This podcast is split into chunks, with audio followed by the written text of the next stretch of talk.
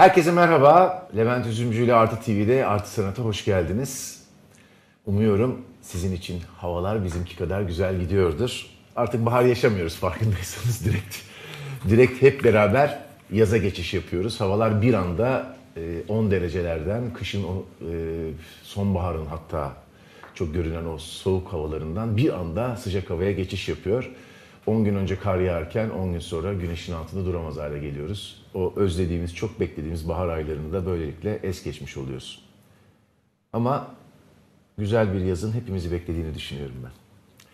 Evet, bugünkü konuğumuz Nihal Tecimen. Ressam ve müzisyen. Nihal hoş geldin. Hoş bulduk, merhabalar. Peki nasıl geçiyor bu süreler? Bu pandemide ne yaptınız? Müzisyenler özellikle ne yaptılar? Şimdi müzisyenler için iyi olmadı tabii bu durum. Benim işime yaradı. Doğru. Sen Ben evde çok oturup çalıştım. o ben çok çalıştım. Benim işime yaradı. Ama müzisyenlerde hiç öyle olmadı. Eşim müzisyen. Evet. Ee, hiçbir şey yapamadı.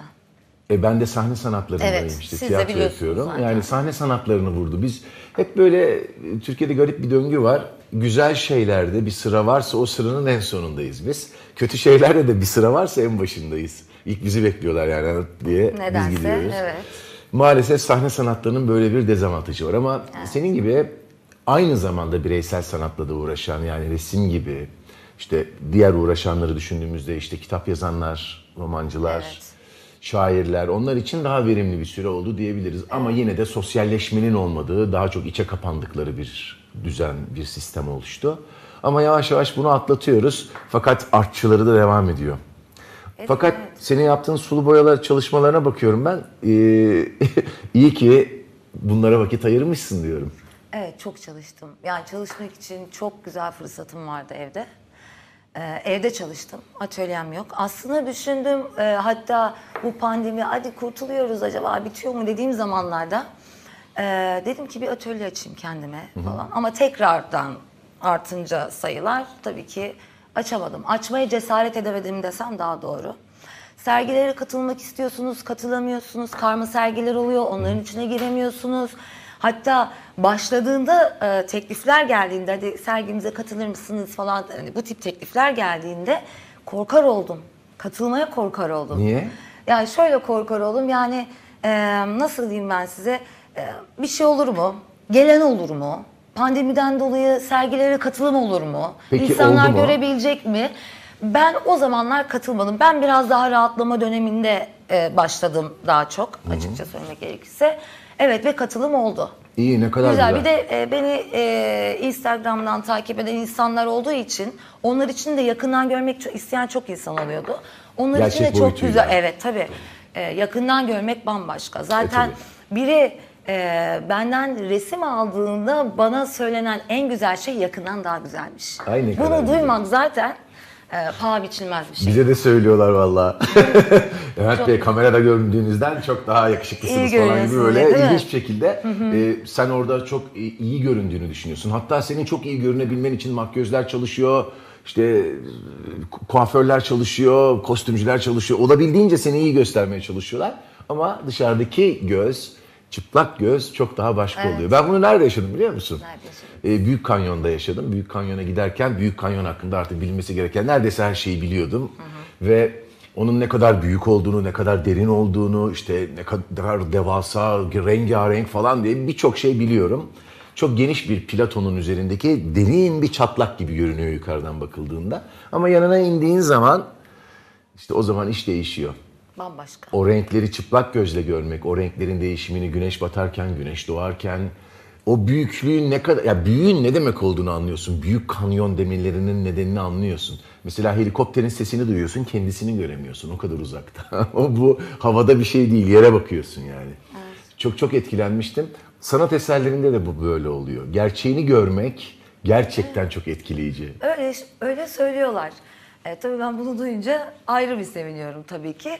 Neden ne kadar şey fotoğraf çekerseniz çekin. Şimdi ben fotoğrafları da kendim çekiyorum sunduğumda sunmak için.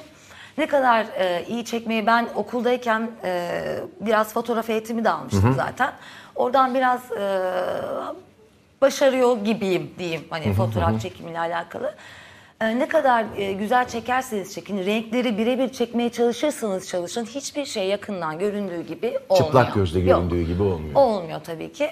Öyle duyunca çok mutlu oluyorum sağ olsunlar. Ah, ne Ee, kadar güzel. böyle devam ediyoruz yani çok keyifli. Ben biraz başa dönmek istiyorum aslında. Tamam. Senin üniversite eğitimine dönmek istiyorum. Yani sonuçta sanatçı olacak çocuk her halinden bellidir. Evdeki ailenin içinde yaptıklarıyla, ettikleriyle. Tabii. Ee, onlar zaten bellidir ama üniversitede geleneksel Türk el sanatlarını seçmişsin. Genellikle bu bölümlerin isimleri bilinir. Ama e, siz orada ne yaparsınız? Geleneksel Türk el sanatlarını üniversitede yaşatıyor olmanın müthiş bir sorumluluğu da var. Yapanlar için söylüyorum bunu. Çok geniş bir kavram zaten. Aynı ya Türkiye bir yandan sanatları. da. Ama halı geliyor hemen aklımıza değil mi? Evet şimdi biz e, ben aslında açıkça şöyle bir şey söyleyeyim. Ben resim bölümü için sınava girdim.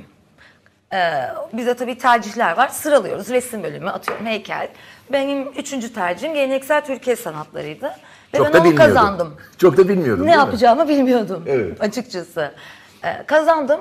Ee, tabii ki de okuyacağım. Ee, Marmara Üniversitesi'ni okumak çok istiyorum Evet. ee, tabii ki. Ondan sonra kazanınca girdim. Ee, birinci sınıfta zaten genel bir eğitim alıyorsunuz.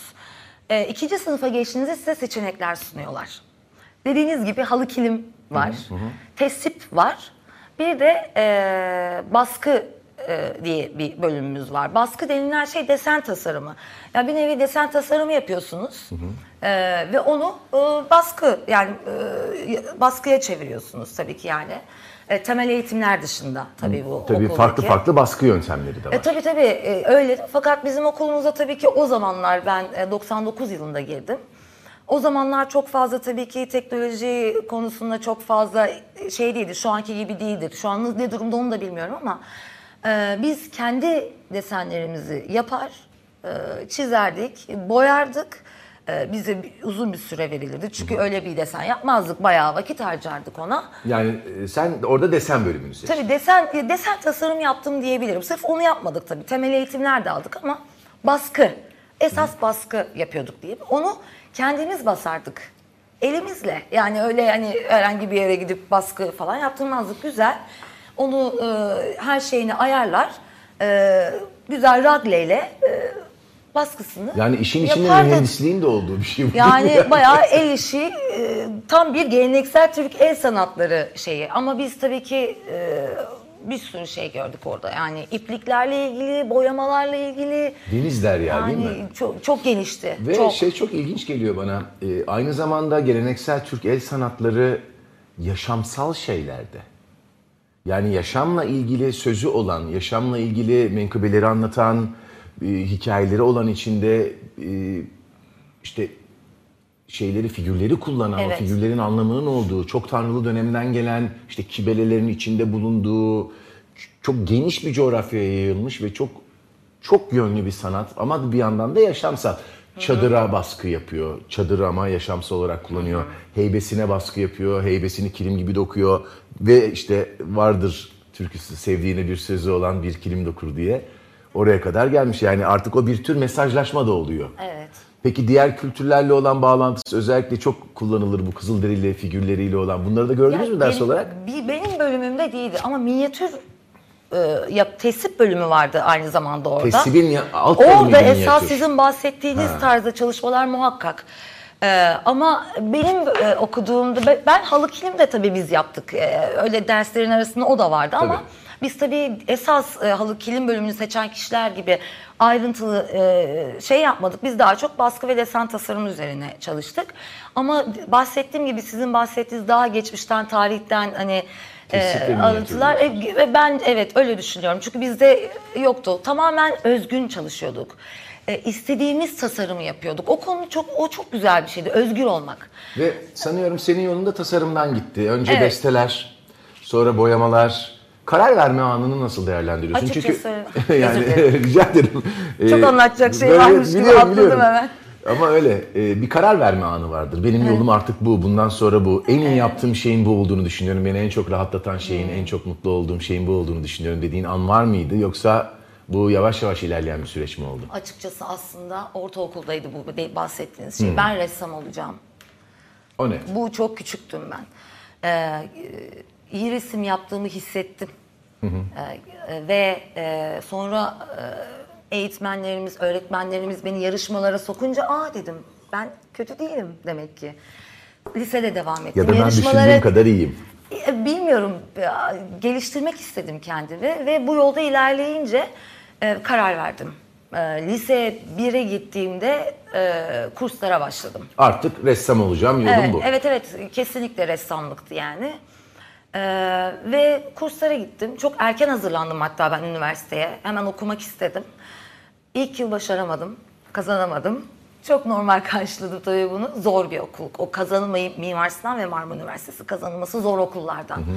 Özel okul değil tabii ki bir de. Tabii ki. Onun verdiği devlet okulu olduğu için. Ee, ikinci yılında e, çok şükür kazandım. Okumaya başladım ama okurken müziğe çok fazla merak sardım. Nasıl oldu bu? Ya nasıl oldu bilmiyorum. Sesim güzeldi. Hep böyle kendi kendime şarkılar yapıyordum derken e, ben Murat Asarı ile tanıştım. E, besteci kendisi ve e, onunla tanışınca onunla görüşmeye başladım. E, şarkı söylemelisin, bestelerin güzel, daha çok sevdiğim yani hatta üniversitede 3. sınıfta falanken dedim ki tamam ben müzik yapacağım. Ha o da başka bir Ya karar oldu. sormayın yani böyle bir şey yok yani. Yani aşık ol. Yani sanat siz biliyorsunuz zaten. Bir aşk tamamen duygusal bir bağ. Öyle olunca da kapılıyorsunuz işte. E ben de kapıldım. Müziğe kapıldım. Ee, ve bu şekilde devam ettim derken e, artık arada uzun e, bir dönem vardı. Tabii ben bu arada çalıştım tabii ki. Üniversite bitti. Çalıştım. Desen tasarımı yaptım. Yani bitirdiğin bölümün e, işini Tabii tabii yaptın. yaptım. Çok uzun bir süre olmasa da bir süre yaptım ama içim ya hep müzikte kaldı. Aa çok ilginç. Evet, aynen. Ve bıraktım. Yani bayağı o işleri bıraktım ve müzikle devam ettim. Yarışmalara katıldım, beste yarışmalarına Aa, katıldım. kadar evet. 2-3 yıl kadar beste yarışmalara katıldım. Ee, aslında e, güzel de gitti yarışmalar. Ee, ve e, sonra eşimle tanıştım. Tabii provalar falan derken onun bir stüdyosu vardı. Eşimle onunla çalışmaya başladım. Ee, çok uğraştım, çok didindim, çok zorlandım, mücadele ettim. Müzik benim için inanılmaz bir mücadele dönemiydi. Çok e, Peki bildik bestelerin var mı? Birileri tarafından söylenmiş bizim tanıdığımız, bildiğimiz besteleri. ben kendim söylüyordum, sahneye çıkıp söylüyordum. Sahne alıyordum. Evet. Ee, Anadolu yakasında sahne alıyordum. Orada benim şarkılarımı bilen insanlar oluyordu, bir kitlem oluyordu. Ve böyle bir şansım olmuştu. Ee, ve sonra tabii ki evlendim, çocuğum olunca da e, bu arada tabii resim yapıyordum, onu geçmeyeyim. Yani her zaman resim yapıyordum ama çok iş olarak şey yapmıyordum. Bir hani. tür terapi. Ben öyle söyleyeyim, aynen. Evet. Ee, ve sonra tekrar resim yapmaya e, maddi anlamda da e, bunu yapabileceğimi düşündüm. Bir karar verdim ben daha doğrusu. Ee, Müzik mi resim mi? Kararı mı yoksa? aslında ben müzik mi resim mi bile demedim artık. Çünkü o müzik üzdü beni ya ben öyle söyleyeyim. Ay. Biraz üzdü beni. Böyle bir yara bende. Hatta yakınlarım hadi bir şarkı söyle bize şu anda bile daha yeni dediler bir yere gittik. Hadi sen de söyle bize ne olur Nihal dediklerinde lütfen ya bu bende bir yara bu konuyu kapatalım mı? Ve yani küstün mü? Birazcık üzüldüm. Ay ya. Hmm. ay ya ne acı. Birazcık üzüldüm. Ama bir müzisyeni kaybedip bir ressamı kazandık Ya tekrar. evet ya resim yapmaya devam ettim ama devam ederken çok çalıştım. Ya öğrenmek adına çalıştım. Biliyorsunuz tabii ki bir tekniğiniz var zaten eğitim almışsınız Bir ama. tarz var, bir evet, anlatım biçimi. Ben sulu boyayı çok seviyordum. Hiçbir zaman yağlı boyada akrilik çok pardon akrilik Güzel. yapayım diye bir sevdam olmadı. Sulu boyayı hep çok sevdim. E, eğitimini de aldığım bir şeydi okul hazırlanırken ve e, çalıştım. Sulu boyamı geliştirmek için çalıştım ilk önce. İlk önce evde bir çalıştım, güzel bir çalıştım. Sonra e, resim yaptım bol bol. E, çok iyi değildim, daha iyi oldum. Sonra kendi tarzım oturmaya başladı. Sonra insanların neler sevdiğini görmeye başladım. Paylaştığım zaman ne seviyorlar bakıyorum paylaştığımda. Ve insanların daha çok bu dünyada olmayan, hayal edebilecekleri, hmm, keşke orada olsaydım diyecekleri şeyleri sevdiklerini keşfettim. Daha gerçeküstü şeyleri yani. Aynen öyle. Uzayda bir plaj gibi yani. Yani her şey olabilir. her şey olabilir. Yani aklınıza getiremeyeceğiniz böyle bir yer hayatta yoktur diyeceğiniz. E, Ben çünkü öyle bir insanım çocukluğumdan beri çok hayalperest bir insan olduğum için Bir dünyam var. e, çok Ve çok onun- çok gizli bir dünyam var ve onları kağıda dökebildim. Ne mutlu Yani sana. evet bunu kendi kendime çalışarak, e, düşünerek, hayal ederek en çok e, ben bunu yapmak istiyorum dedim. Sonra insanların bunu sevdiğini gördüm ve evet benim sevdiğim seviliyor. Ve insanları hayal alemine götürebildim. Gerçekten bu aldığım mesajlardan bunu gördüm. Resimlerinde de görüyorum. e, bildiğimiz şeylerin bilmediğimiz anlarda ve zamanlardaki duruşları var. Bildiğimiz ağaçlar, bildiğimiz sular ama bilmediğimiz bir zamanda, bilmediğimiz bir figürde duruyorlar. Bu tamamıyla senin anlatımınla ilgili bir şey ama aynı zamanda sen e, İstanbul'u da anlatıyorsun. Yani şehrin gördüğün, beğendiğin yerlerini de anlatıyorsun. Böyle manzara resimleri yapıyorsun ve sadece kendi manzaran değil yani aynı zamanda var olan manzaraları da yorumluyorsun. Peki bu sulu boyanın kağıt üzerindeki hep biz okullarda yapardık ve o kağıtlar hep bir buruşur şöyle bir Dalgalanır. dalgalanır falan. Ee, bunların önüne geçen teknikler var mı yoksa malzemeler var mı? E, açıkça söylemek gerekirse e, malzemeler var. Ama biraz pahalıdır onlar muhtemelen. Biraz mı? Pa- çok pahalı. Ne boyalar almak istiyorum ben de alamıyorum. Ne diyorsun? Tabii ya? ki yani e, kullandığım boyadan ve malzemelerden memnunum tabii ki ama daha iyileri var tabii ki. Ben onları da kullanmak istiyorum. E, zaten bana resim e, paylaştıktan sonra sorulan en çok sorulardan biri hangi malzemeleri kullanıyorsunuz? Hangi boyaları? Renkleriniz çok canlı. Hangi boyayı kullanıyorsunuz? Ya benim kağıdım çok dalgalanıyor. Siz hangi kağıdı kullanıyorsunuz? İşte onlara yardımcı olmaya çalışıyorum tabii ki. Elimden geldiğince hepsine mesajların hepsine geri dönüyorum elimden geldiğince. Hatta ne kadar hızlısınız bile diyorlar bana. Çünkü gerçekten çok yardımcı olmak istiyorum ve çünkü herkesin yapmak istediği şeyi yapmasını istiyorum. Çünkü o duyguyu biliyorum. Çok güzel bir duygu. Ee, kağıtlar e, mesela 300 gramdan aşağı kağıt kullanmamaya çalışın diyorum. Ha onun gramajı Tabii var. tabii tabii var. Ee, daha yüksek gramajları var ama gittikçe fiyat dediğiniz gibi artıyor. Ne oldu yarım kilo kağıt mı var? Yani ya- yani var yani Ne diyorsunuz ya? şey var yani 600 gram mesela sergi için kullansanız bunu daha iyi ama mesela benim yaptığım resimler için gerekli değil. Ee, ama çok sulu ıı, sulu boyayı çok sulu çalışan insanlar vardır. Ee, o insanlar için e, biraz daha kalın gramajlı kağıt kullanmak tabii ki Yani iyi kağıt hem boyayı emecek hem de bel vermeyecek. Pamuklusu var, koton yani böyle çeşitleri var tabii kağıtların. Fantaziler? Bir sürü var. Ee, mesela ben bir defter alıyorum. Muhtelif. Ee, 12 sayfalık ya da 20 sayfalık defter olarak alıyorum ben bazen. Kullandığım boyutlar net benim çünkü belli. Çok büyük çalışmıyorum. Sulu boya da sevmiyorum büyük çalışmayı. Ee, yani onun bile, o defterin bile Yüzü yok 25'i koton. Yok bir, sürü çeşidi var yani şimdi onların o kadar çok geniş bir skala ki sanatın şeyi zaten bir giriyorsunuz o dükkana Tabii işin içine teknik girdiği zaman- kaybediyorsunuz. İlk boya aldığımda 12'lik alıyorum. Ay diyorum yetmiyor. Hadi 24'lük. Sonra 36. Ben 48'liği alayım. O hep daha çok istiyorsunuz. Çünkü onların karışımından elde edeceğiniz renkleri biliyorsunuz. Tabii ne kadar çok geniş bir skalası olsa da o boyanın siz karıştırıyorsunuz o boyaları. Peki Muhakkak. şimdi tamam işin gel e, şöyle bir şeyini değerlendirelim. Bir tane kağıt alıyorsun, bir para veriyorsun, sulu boya alıyorsun, fırça alıyorsun, bunlara para veriyorsun. Hatta kullandığın suya bile para veriyorsun. E tabii Sonra yani. bunları bir araya getiriyorsun Evet, ve o başka bir şey oluyor. evet. Ya bu verdiğin paranın çok daha üstünde. Hatta çoğunu belki de satamadığın, kıyamadığın şeyler. Bu nasıl oluyor? Yani eee kıyamadığım, Var mı? Açıkça söylemek gerekirse şöyle olunca eee, mesela unutmadığım birkaç şey var. Bir müşterim bir resmi çok beğenmişti. Çok istiyorum dedi. Ama bütçesi ona yetmiyor. Ama o kadar istiyor ki, onu o kadar bana geçirdi ki yani lütfen Nihal Hanım hani benim olmalı, eşime söyleyeceğim. Böyle, artık o kadar istiyor ki bayan. Ya bu sizin olsun ya dedim.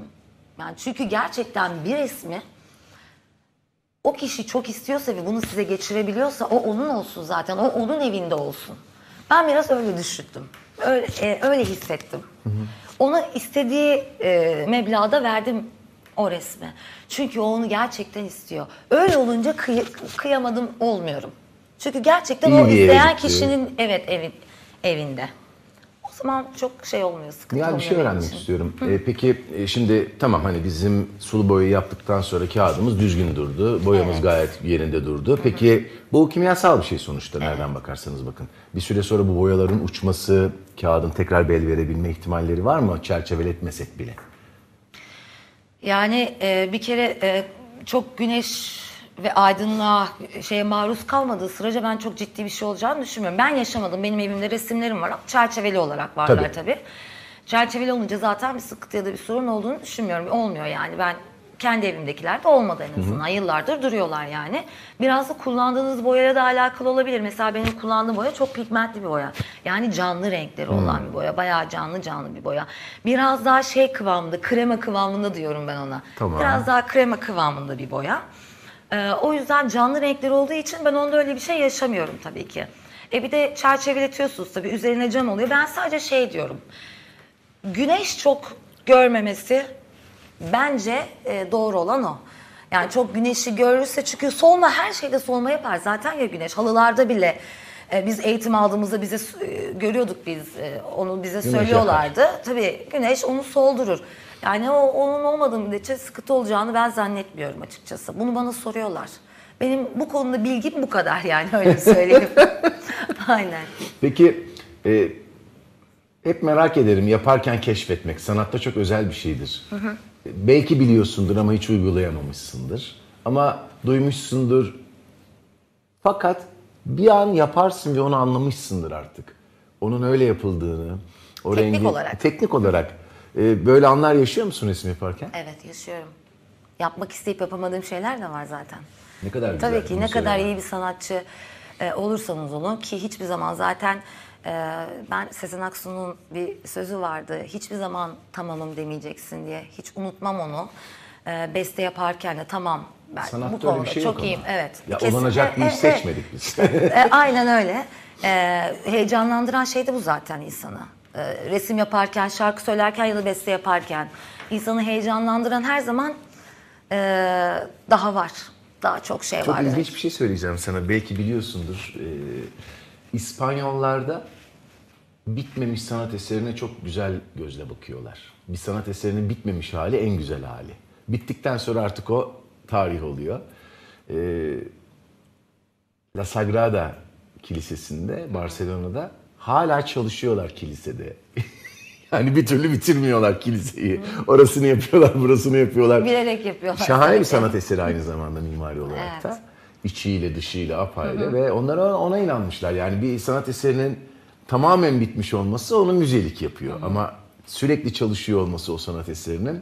e, John Fowles diye bir yazar vardır onun The Magus, Büyücü diye bir kitabı vardır. Ölene kadar yazdı kitabı. Ya kitap hiçbir zaman bitmedi onun için. Yazdı, tekrar yazdı, araya sahneler ekledi, yazdı, sonunu değiştirdi, yazdı. Ölene kadar kitabı yazdı. Çok ilginçtir bu. Ben de buna inanırım mesela e, sanatın tamamen bitmiş halini ben de çok şey bulmam. Bazı resimlerde Çekici de öyledir. bulmam. Evet. Var mı böyle sen de bakıyor musun sanata? Evet evet kesinlikle. Bazı resimlerimde böyle kalsın dediğim çok oluyor zaten. Peki seyircilerimiz bu güzel çalışmaların en azından küçük fotoğraflarını kendi e, işte aletlerinin kendi kompütürlerinin ya da telefonlarının büyüklüğü kadar nasıl algılayabilirler? Nerede görebilirler? Instagram'daki sayfanın adresi nedir?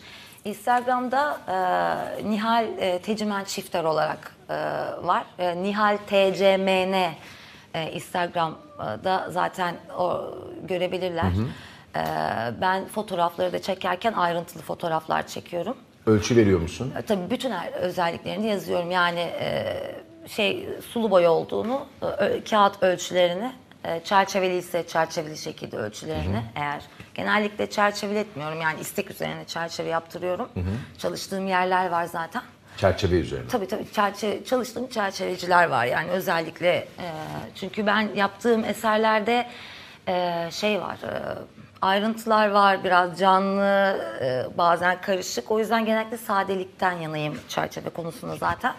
Hep bütün bilgilerini ben e, sayfamda zaten yazıyorum. E, eserin ismi, hikayesini, Aa, ne evet diyorsun ya? altlarını, hikayelerini hepsini yazıyorum. Hepsinin var. Yani Hikayelerini de sadece bir yazıyorum. resme sahip olmuyorlar, onun öyküsüne de sahip Tabii tabii çok oluyorlar. bakıyorlar, ilgileniyorlar, okuyorlar. Ve o, ondan etkilenip e, şey yapan, e, etkilenip resme bakan çok insan var.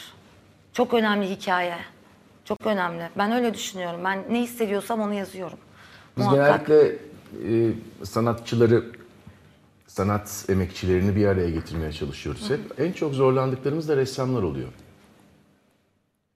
Ressamları bir araya getirip onlarla herhangi bir e, aktivasyonun içine girmek çok zor bizim için. İşte oyuncular bir araya geliyorlar, yazarlar Evet. bir araya geliyorlar. Evet. çeşitli meslek grupları, sanatla ilgili meslek grupları, işte kameramanlar yan şeylerde mesela kameramanlar gelip ekip kurabiliyorlar. Fakat çok zorlanıyoruz ressamlarla ilgili bunu yapmak konusunda. Bir araya getirmek derken Yani onlarla birlikte ne bileyim işte bir dernekleşme, hani sesini duyurma, ihtiyaçlarını belirtme, bir muhatap olma, muhatap bulma karşında konusunda çok zorlanıyoruz ressamlarla. Neye bağlıyorsun bunu? Çok bireysel bir sanat olmasına mı? biraz ona bağlayabilirim. Ee, biraz da e, içe dönük olma ihtimali daha yüksek ressamların. Bazı ressamlarda, tanıdığım ressamlarda öyle bir durum var yani. Bazısı içe dönük insanlar olabiliyorlar. Zaten o yüzden resim yapıyorlar. O bir dışarı çıkıyor o resimlerde. Belki bundan da kaynaklanıyor olabilir. Ee, ve böyle bir şeyi ben de gerçekten ne duydum açıkça söylemek gerekirse tek e, toplanma yerimiz diyeyim. Toplanma yeri de demeyeyim de, sergiler. Galeriler, sergiler, Karma ee, sergiler. Yani evet e, bu olabilir. Ee, Onda da zaten ilk gün bir sergi açılışı olduğunda zaten bir araya geliyorsunuz. Ondan sonra bir araya gelmiyorsunuz açıkça söylemek gerekirse. Ben mesela bir sergiye katıldığımda, karma sergiye katılmıştım. Her gün gittim oraya. Her gün gittim. Çünkü biri gelir tanışmak istiyor. İyi ki de gitmişim. Gerçekten öyle oldu. Nihal Hanım orada mısınız? Biz geliyoruz. Nihal Hanım sizi de görmek istiyoruz. İyi ki de gitmişim. Peki bireysel sergi açtın mı hiç? Yok açmadım. Böyle bir amacın var tabii ki Evet var. kadarıyla. Var. Açmadım. E, Açmaya cesaret edemedim. Çok çalışmam gerekiyor. Benim resimlerimin küçük olmasıyla alakalı bu durum birazcık. Şimdi e, bir sergi salonunu e, sergi açmak için açık ki bireysel bir sergi açabilmek için o tabii ki alanı bir doldurmanız gerekiyor. E tabii ki. Evet, o da genellikle büyük resimlerle daha mümkün olabiliyor. Ama benim e, boyutlarım çok büyük değil. Yani en büyük boyutum 50 santim benim mesela. Diyelim 35'i 50 diyelim ki. Öyle olunca resimler tabii, tabii bunlar çerçevelerle büyüyor tabii ki. Bir 70 santim kadar olabiliyorlar ama e, alanı çok doldurabilecek, o sergi alanı çok doldurabilecek resimler değil. O yüzden çok çalışmam lazım. Yani çok fazla o sergi için Çok resim çal- üretmek e, lazım. Çok resim üretmem lazım. Peki, Aynen. hiç denedin mi daha büyük çalışmayı? Denedim. Keyif almadım. Değil mi? Ben e, çünkü yaptığım çalışmalar daha küçük küçük minik evler var, işte minik yapraklar var. İnsanlı yapıyorsam ki çok figürü yapmam ama miniktir, arabalı yani her şeyi küçük küçük yapıyorum Daha böyle. yaratıcısın. Evet sanırım okuduğum bölümle de alakalı bu. Ee, bu yüzden onlar kağıt büyüdükçe o evler büyüyecek. ben e, daha zor çalışmayı mı seviyorum bilmiyorum. Ee, o yüzden küçük çalışmayı, küçük derken de çok da küçük değil aslında. Ama e, bu şekilde çalışmayı tercih ediyorum. E, böyle de seviliyor. E, büyük isteyen olmuyor mu? Oluyor tabii ki ama e, bu şekilde devam ediyorum şu anda. Peki çerçeve bir tür dayatma değil mi? Yani bu resmi bu çerçeve çok güzel de senin evinde bu çerçeveyle bu resim o duvara uyum, uymayabilir. Zaten öyle olmuyor. Ben mesela o yüzden çerçeveleri yaptırmıyorum. Birincisi kendi yapmak isteyen insanlar oluyor. Kendi evine göre ya da kendi iş yerine göre ya da çocuğunun odasına göre. Tabii ki. Ee, ama e, şöyle şey de var. Benim elimde seçenekler de var zaten. Çalıştığım yerler de var. İsteyen olursa bazısı çok çalışıyor. Mesela profesör bir müşterim var. Ben çok çalışıyorum. Siz yaptırır mısınız diyor. Bana gösteriyor ofisinin fotoğraflarını gönderiyor. Uyguluyor. Ben de ona bakın bu böyle böyle sade bu tür e, gösteriyorum. Bunları yaptırdım. Aa çok güzel diyorlar. Size bırakır bazısı. Ben size güveniyorum. Tamamen size bırakıyorum diyor. Aa, çok bir sorun yaşamıyorum. O konuda hiçbir sorun yaşamadım. açıkçası. Sadece kargo olayında sorunlar yaşayabiliyorum bazen Niye? çerçeveletirsem. E, kargo şirketleri çok şey, e, nasıl diyeyim size, e, dikkatsizler bazen. Kırılıyor, kırıyorlar, camlarımı kırıyorlar, çerçevelerimi kırıyorlar bazen, evet. O kadar özeni, ben paketlemeye bile ayrı bir masraf E, yapıyorum. tabii ki, tabii ki. Ee, paketlemeye çok özen gösteriyorum. Ama arada bir nadir de olsa maalesef bu tip sorunlarla karşılaşabiliyorum. Nihal, sen acaba sergi geziyor musun? Sen acaba çünkü şimdi annesin ve işte çocuğun bakımıyla da bir yandan uğraşıyorsun. Aynı evin içerisinde sulu boyuna o uyuduğunda işte o oynarken sen de kendi resminle uğraşabiliyorsun. Ama evden çıkıp da sanat eseriyle sen de ilişkiye geçebiliyor musun? Karma sergileri, katıldığın karma sergiler haricinde. Ne oluyor, ne bitiyor? Nasıl nasıl bakıyorsun onlara? Ben de şöyle oluyor. Kadıköy'e gittim diyelim ki yürüyorum. Orada bir karma sergi olduğunu biliyorum. Muhakkak girerim. Ee, gezerim. Almak istediğim şeyler de olabiliyor. Ee, e, onun dışında haberim varsa eğer yani özellikle ben hani diyorsanız özellikle takip ettiğin e, şey varsa hayır. Açıkça söylemek gerekirse öyle bir vaktim tabii ki de olmuyor. Ee, oğlumla ilgileniyorum, resim yapıyorum, evimi geçindirmeye çalışıyorum, yemeğim, suyum her şeyi ben yaptığım için tabii ki ee, ola, vakit bulabildiğimce evet. Ee, yolumun üzerinde görüyorsam muhakkak girerim. Geçenlerde bir alışveriş merkezinde mesela 23 Nisan için gördüm. 23 e, müzayede vardı. Ee, gezdim. Çok hoşuma gitti. Hatta çok güzel birkaç eser beğendim. Hemen baktım nasıl e, bu eser benim olmalı diye. Böyle şeylerim var. Yani mesela ben resim almayı seviyorum. Yani e, evimde e, asmayı çok seviyorum. Yani evet kendi resimlerimden çok eskiden yaptığım anısı olan bir resim aslında. Onun dışında kendi evime resim yaptığım yok. Ama başka resim, Evet, ressamların seviyorum. resimlerini alıyorsun, topluyorsun. Bu aynı zamanda ticari bir şey de. E, tabii ki. Değil mi? Tabii ki. Yani e, sen o resmi alıyorsun, o resme diyelim ki işte 5 lira verdin. Ama o resim bir nedenden ötürü ressam çok hızlı bir ilerleyiş e, gösterirse bir anda bambaşka bir rakama doğru gidiyor. Tabii ki gidiyor. Sanat simsarları bununla çok fazla uğraşıyorlar. Evet. Mesela e, ne yapıyorsun başka sanatla ilgin ne mesela okuyor musun? Roman mı okuyorsun? Ne yapıyorsun? Televizyon mu izliyorsun? Film mi izliyorsun? E, bu- bu- yani kendini nereden besliyorsun? Asıl onu anlamaya çalışıyorum. Valla ben size açıkça söylemek gerekirse e, kendimi beslediğim yer çocukluğum benim. Ben öyle cevap vereceğim size. Yani e, farklı bir çocukluğum vardı. E, e, içe kapanıktım. Çok fazla e, derslerimde bile. Edebiyatım her zaman iyiydi. Yani okuldayken de iyiydi. E, ama e, onun dışındaki derslerde özellikle merak etmediğim diyeyim daha doğrusu. E, ortaokul, lise yıllarında kafamı koyup hayal kuruyordum ya da resim yapıyordum. Yani böyle e, çok iyi bir örnek değilim bu konuda Yok, ama yok. Yani e, bir yerde çok bir e, şeyim vardı. Evet. Hani e, kitap okumak evet çok güzel bir şey. Tabii ki de okudum ama benim tercihim nedense hep müzik yapayım, şarkı söyleyeyim, resim yapayım.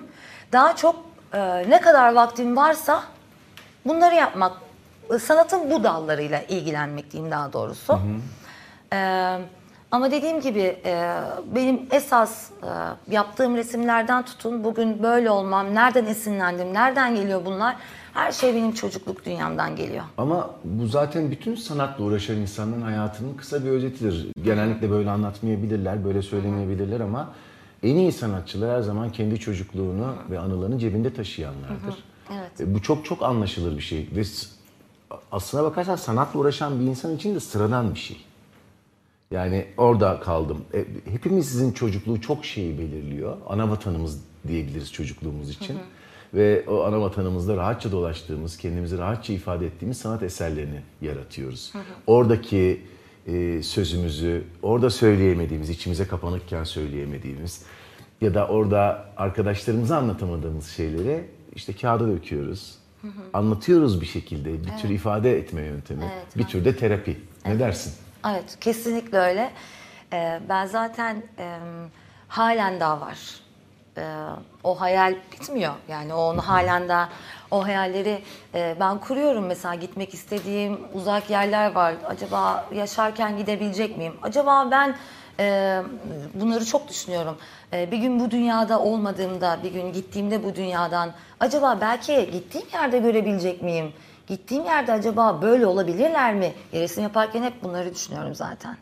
Evet. e, ben buralara gitmek istiyorum. Ben oralarda olmak istiyorum. Ben niye orada olamıyorum? Bu çok var bende mesela. Niye böyle yerler yok bu dünyada? Ya da varsa ben neden gidemiyorum?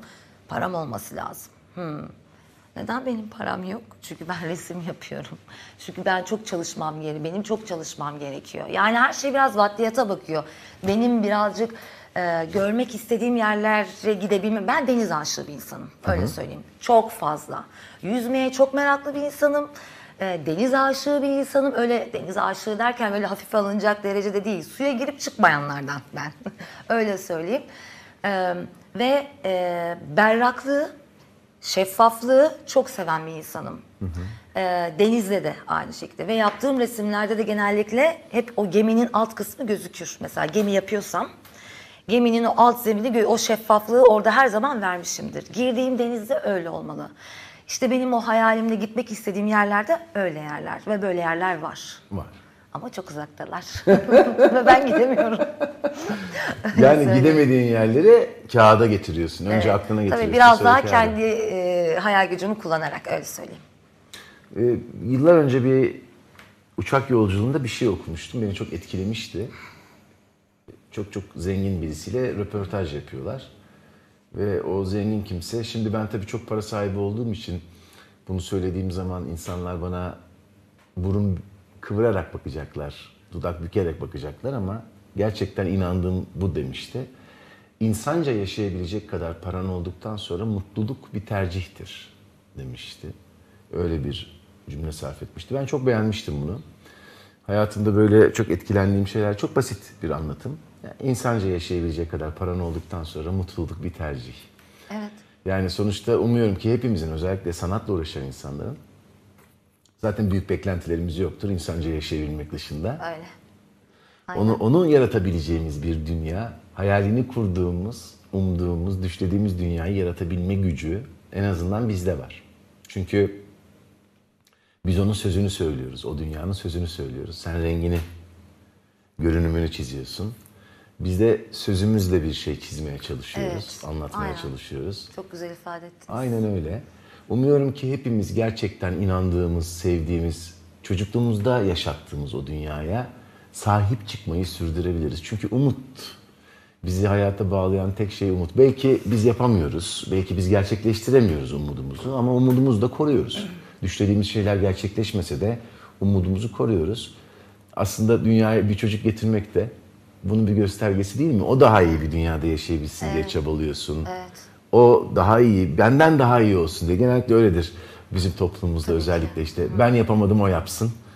Ben yaşayamadım o yaşasın tarzı bir Evet. biraz da kendini yok sayarak, kendi ömrünü heba ederek yapılan bir şeydir ama ben varım, benim de bir hayatım var. O da benden görecek hayatını Evet. yaşamasını ve o da benimle birlikte gittiği yere kadar gidip benden sonra kendi çocuklarını bu hayal, bu umut çerçevesinde yaşatacak diyoruz. Sanatı yapmamızın da galiba başka bir anlamı yok. Özgürlük. Yani e, açıkça söylemek gerekirse e, ben mesela geçmişte e, yaşayamadığım, yaşadığım kısıtlı bir hayat vardı. Çok özgür yetişmedim. E, o yüzden e, benim için özgürlük çok önemli ve çocuğuma ilk Aşılamaya çalıştığım ilk şey bu. İlk şey şu anda da öyle bıraktım. Evim çok dağınıktır benim. Bırakıyorum. Yani annem bana kızıyor. Kızım niye bu kadar dağınıksın? Ama ben aslında onun hepsini ona bırakıyorum. Bıraktım. istediğini yapsın istiyorum. Bırakın dağılsın.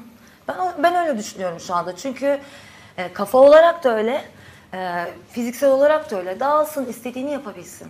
Ve gerçekten de çocuğum öyle bir çocuk. Yani bir parça tabii e, bizden gördüklerini yapıyorlar aslına bakarsan. Yani bizim yaptıklarımızı yapıyorlar. Bizim söylediklerimizi pek yapmazlar. Çocukların öyle bir özelliği var. Bizim de bir temel özelliğimizdi bu. İşte yani çocuğum şunu yap, çocuğum bunu yap dediğinde o asla bunu yapmıyor. Çünkü o senden ne görüyorsa onu yapıyor. Hayat algısı tamamen senin yaptıkların üzerine kurulu. Babasının, annesinin yaptıkları üzerine kurulu. Hepimizde vardır ya özellikle 30'la 40'lı yaşlar arasında çok fazla ortaya çıkan işte şimdi babam gibi oldum, şimdi annem gibi oldum. Bak bu hareketim anneme, bu hareketim babama benzedi. O hep şeyden geliyor. Onlara öykünmekten geliyor. Baba olmayı, erkek olmayı babadan, işte anne olmayı, kadın olmayı anneden öğrenen çocuklar onları rol model olarak gördükleri için bütün hayatlarını bunun üzerine, bu e, davranış bütünlüğü üzerine kuruyorlar. Onun için yani e, çıplak ayakla çocuğuna terliklerini giydirmenin hiçbir anlamı yok. Yok. Senin ayakların çıplaksa. Ancak senin ayağında terlik olması lazım ki ve bir şey söylemene de gerek yok. O bir süre sonra terliğini giyecek. Evet aynen öyle. Ya Her düşünsene şey hayatı boyunca kararı. çocuğunun yanında hiç kitap okumamış, hiç ders çalışmamış ya da bir şey üzerine çalıştığı görülmemiş bir ebeveynin çocuğuna sürekli ders çalış, ders çalış demesi kadar havanda su dövmek. Evet biz şimdi bizim çocuğumuz sanatçı evinde büyüdüğü için tabii bizde ev, kocaman eşim e, çok kitap okur. E, kocaman bir kütüphanemiz var zaten onun içinde büyüyor. Ve salona koyduk onu yani hep birlikteyiz.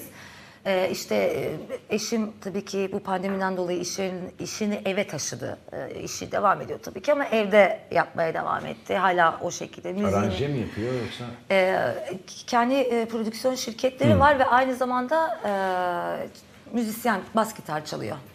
E, devamlı olarak e, bas gitar çalıyor yıllardır. E, tabii çocuğumuz böyle büyüyor. Ben resim yapıyorum. e, onu görüyor. Karşımda oturuyor benimle resim yapıyor. E, babası e, müzik yapıyor zaten. O da yanında. Yani bu böyle bu şekilde büyümesi zaten onun için yeterince hem özgür e, hem de mutlu e, büyüyeceğini düşünüyorum. Zaten çok dış dünyaya açık bir çocuk. Yani inşallah da öyle gider ya. Umarım. Umarım onlara daha güzel, daha yaşanabilir bir dünya bırakırız. Ay inşallah. Umudumuza sahip çıkalım yeter. İnşallah. Ya çok teşekkür ederim. Ben teşekkür ederim. Katıldığın için, seni Çok tanıdığım için çok güzeldi. teşekkür ederim. Ben çok memnun oldum. Ben çok de. sağ olun. Ben de. Evet sevgili seyirciler, bugünkü konuğumuz Nihal Tecimen de bestekar, müzisyen ve aynı zamanda asıl mesleğiyle ressam. Bugün resim konuştuk. Resmin insan hayatındaki önemini konuştuk. İfade etmekteki, insanın kendini ifade etmesindeki önemini konuştuk. Umuyorum siz de benim kadar bu programdan keyif almışsınızdır. Hepinize iyi pazarlar diliyorum. Sevgiler, selamlar.